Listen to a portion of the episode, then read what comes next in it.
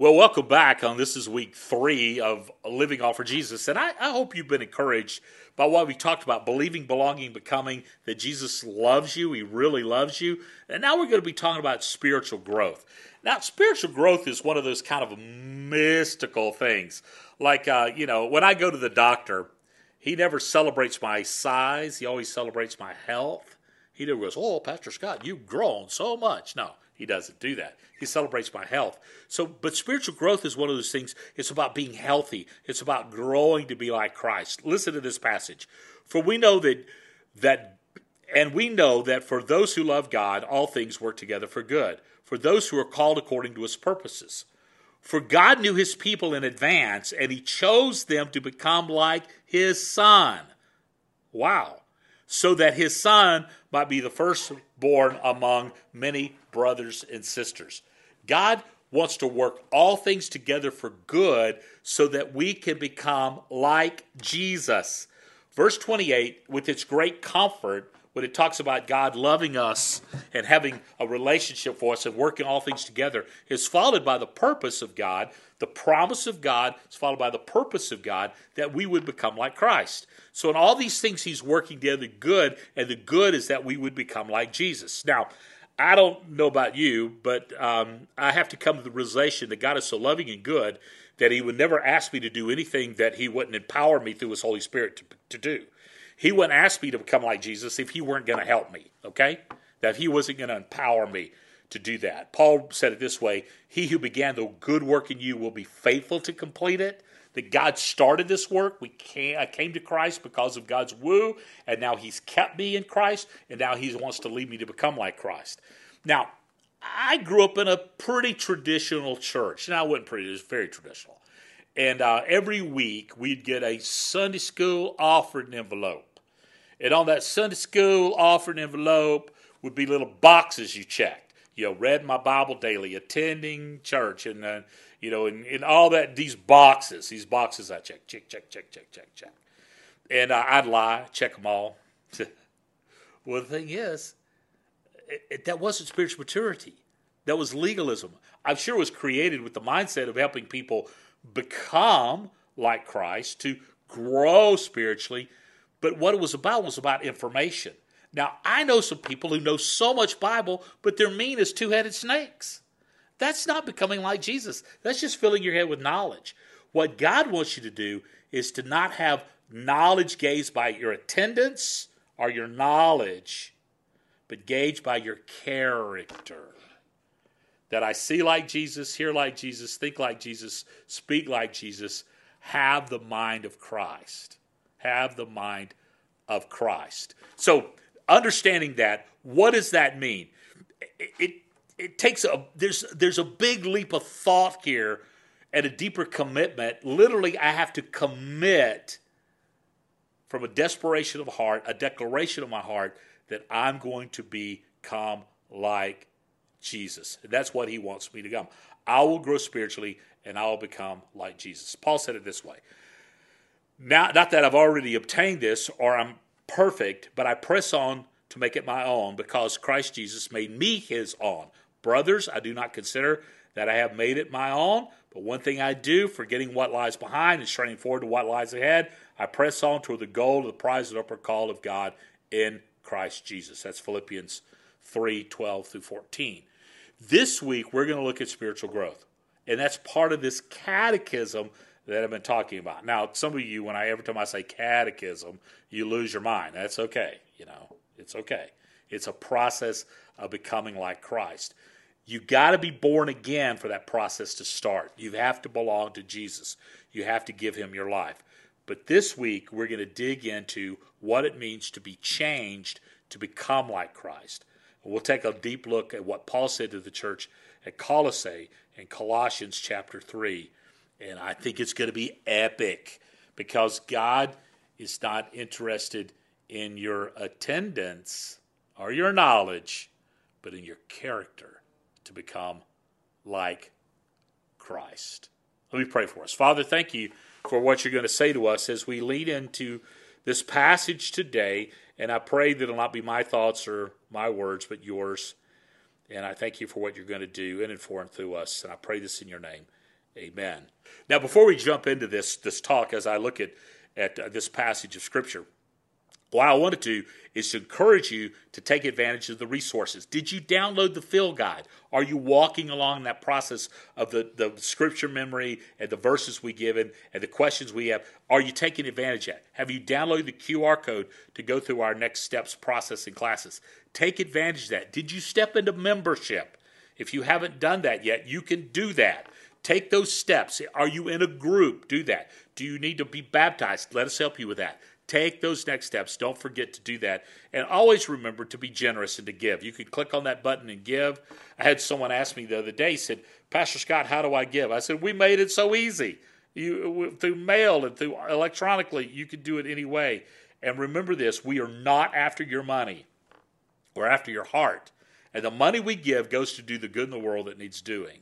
So just remember that. We are the mission of God. Now let's jump into this. Spiritual growth starts with transformation. That's where it starts. Until you're born again, you can't grow. And I've already said that, but I want to reiterate that. Listen to what Paul says. Since you have been raised to new life in Christ, since you have, set your sights on the realities of heaven, where Christ sits in the place of highest honor at God's right hand. Think about the things of heaven, not the things of earth. When we're born again, that birth leads to a new life. It's not a cultural passing but a spiritual transformation. Now, I grew up in a church that at the right time, I need to walk the aisle and give my hand to the preacher, my heart to the Lord. I needed to do that and then be baptized. And I didn't need to be no longer a little hell-bound heathen degenerate, but I need to be a baptized heathen. And it was really a rite of cultural passage when it wasn't about transformation. Now, I know it's well intended, and I know the decision I made at seven was valid even now that I'm older than seven. But the thing is with it, it's about this transformation, about this decision that we make to give our lives to Christ that is propelled by the Holy Spirit. We have to be born again. That means my heart then shifts. It's not a pie in the sky, sweet by and by, but the reality of Jesus is now the Lord of me. I've raised the flag that King Jesus has inhabited the castle of my heart. I've said to him, I belong to you. The reality that Jesus is Lord, that starts removing the cultural and it moves it to the intentional. I make that decision. Christ is worthy of my whole life. All that I do, all that I am, Jesus, I'm yours. I belong to you. And that's why Paul says, since you've been raised to a new life, set your sights on the realities of heaven, not the troubles of this world. Shift your thinking all for Jesus, not all about you. That's the first step of spiritual growth. Now, in that, you got to watch out for spiritual elitism. We often think that um, that the creepier things are, the more spiritual they are. Well, that's not necessarily true. Sometimes we call things spiritual, they're just flat out creepy. You know, like barking like dogs and rolling the aisles and you know, and all that kind of stuff. It's not spiritual, it's just creepy. Now, some of you are offended by that. That's okay. You can email Pastor Scott Tidwell, scott at fbcwimberley.com. He'll answer your questions. He's online campus pastor. But we, we when often what we do is we confuse people that are far away from God who, who really are confused by our craziness. Uh, take a deep, deeper look at 1 Corinthians chapter 14 and, and dive into that for yourself.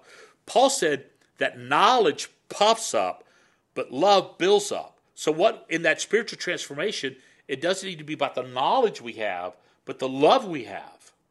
And because we've been raised with Christ, we set our sights on heavenly things, not earthly things. Um, now, we did a staff exercise not long ago. It was kind of interesting. And we asked this question What do we want FBC Wimberley to be known for? What do we want it to be known for? There's one thing we say we're known for, and this was the overwhelming response that we were loving, that we met needs. That was it. We're loving and we met needs. And, and that study was done a few years ago, and now you know what we're known for? Loving and meeting needs. We're loving and meeting needs. Because we become what we're transfixed on to become. And what Christ wants us to become is loving and meeting needs. Huh.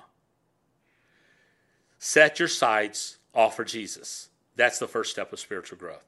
Now, here's the next step you're dead to the old, no longer exist. For you are dead to this life, and your real life is hidden with Christ in God. And when Christ, who is your real life, is revealed to the whole world, you will share in his glory.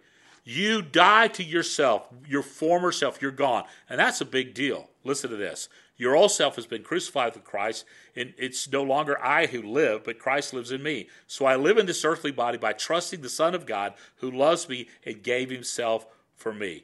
Your life is hidden with God in Christ. Wow.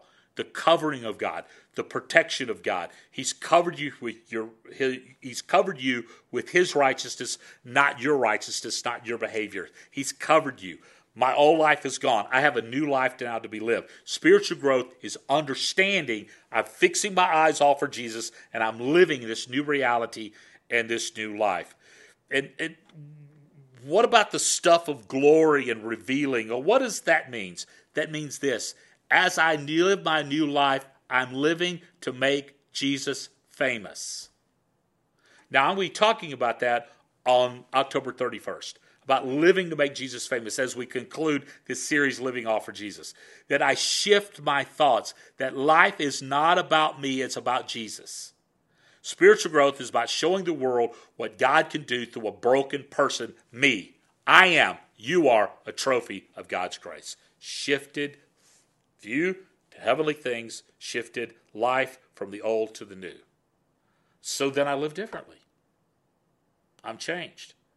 Now, in our catechism, I teach in our next step, I talk about spiritual growth and I talk about the practicality of how do you have a quiet time? How do you read your Bible? How do you have a, a God time? We call it God time. How do I do that? How do I pursue spiritual disciplines? What do I do? But I want to give you just kind of that big picture now of living differently. Listen to this. So put to death the sinful and earthly things lurking within you. Have nothing to do with sexual immorality, impurity, lust, and evil desires. Don't be greedy for a greedy person is an idolater, worshiping the things of this world.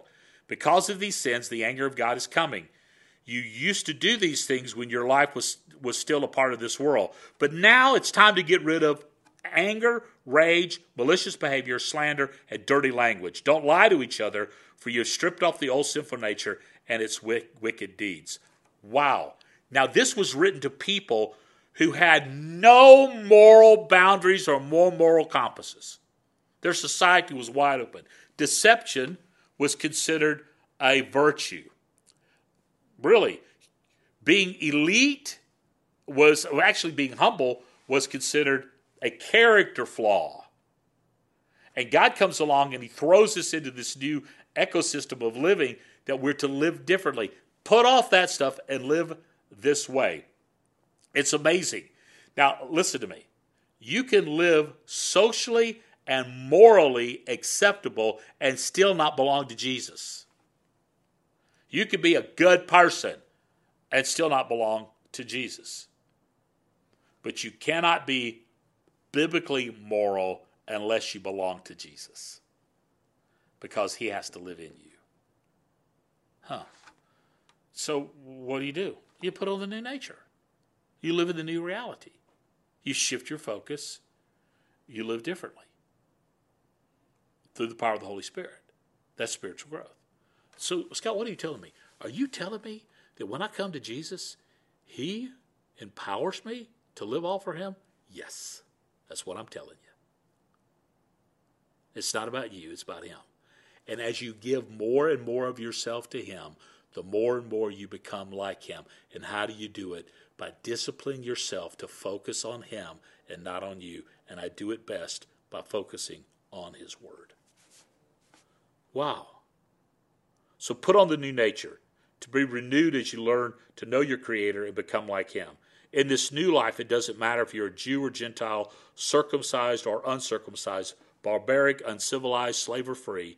Christ is all that matters, and He lives in all of us. And that's uh, Colossians 3 10 through 11. So it's the intentionality of taking off what's old and putting on what's new. And this is a great word picture found out through Scripture. that when Adam and the woman sinned in the garden, God covered them with animal skins as a symbol of Him covering them with His righteousness.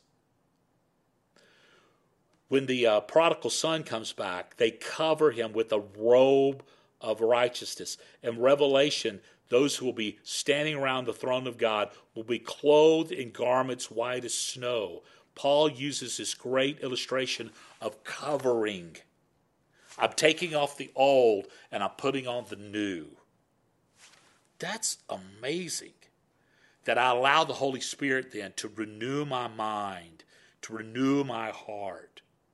Wow. The great reformers of Protestantism would retell their stories of life change over and over and over. Paul did the same, and you should do the same. Boy, I could tell you so many times how God rescued me, how God empowered me, as God has helped me. He is so faithful, and He is busy, busy, busy making me like Jesus. And you as well. Because I belong to Him. Your story is powerful. And your story of God working in you is powerful. It's powerful, to, and you should share it to those around you. Your life literally preaches about who Christ is and how He's grown them. I grew up with a dad who was serious about Jesus. Why? Because Jesus saved him and Jesus was growing him. My dad wasn't afraid of anything, wasn't intimidated by anybody, because he lived in such the face of Christ that even when he died, he said, It ain't nothing but a little dying. How could he live that way? Because he was transformed by the love of God, empowered by the Spirit of God, decided to live for the glory of God, and now abides in the presence of God. That's spiritual growth. That's what God wants for you. So, what are you going to do with this talk? Are you going to listen to it and academically? Are, are you going to let it change your life? What are you What are you going to do? What needs to be renewed and rediscovered in your mind? Maybe you've committed your life to Christ, but you've not done anything with it. What are you doing? Maybe you're still living like the old person. What are you doing? What steps do you need to take? Not in legalism, but in power and of love to become more like Jesus. Your decision today will shape your destiny of tomorrow. Your decision today will shape your destiny of tomorrow. Huh. Will I become like Jesus? And the answer is, well, I need to. And because I need to, I will for the glory of God. Will you? Will you? Let's pray together. Father, thank you for what you've said to us through your word today. And I pray that uh, we'll not just be hearers, but doers. And we'll take the next steps we need to take, uh, whether it's uh, stepping into a group, stepping into membership, being baptized, giving our life to you, whatever decision we need to make, reaching out, becoming a part of a group. Um, we'll take those next steps. And I pray, Father, that you'll use this talk today to help people be aggressively bold, and taking their next step. And I pray this in your son's strong name. Amen.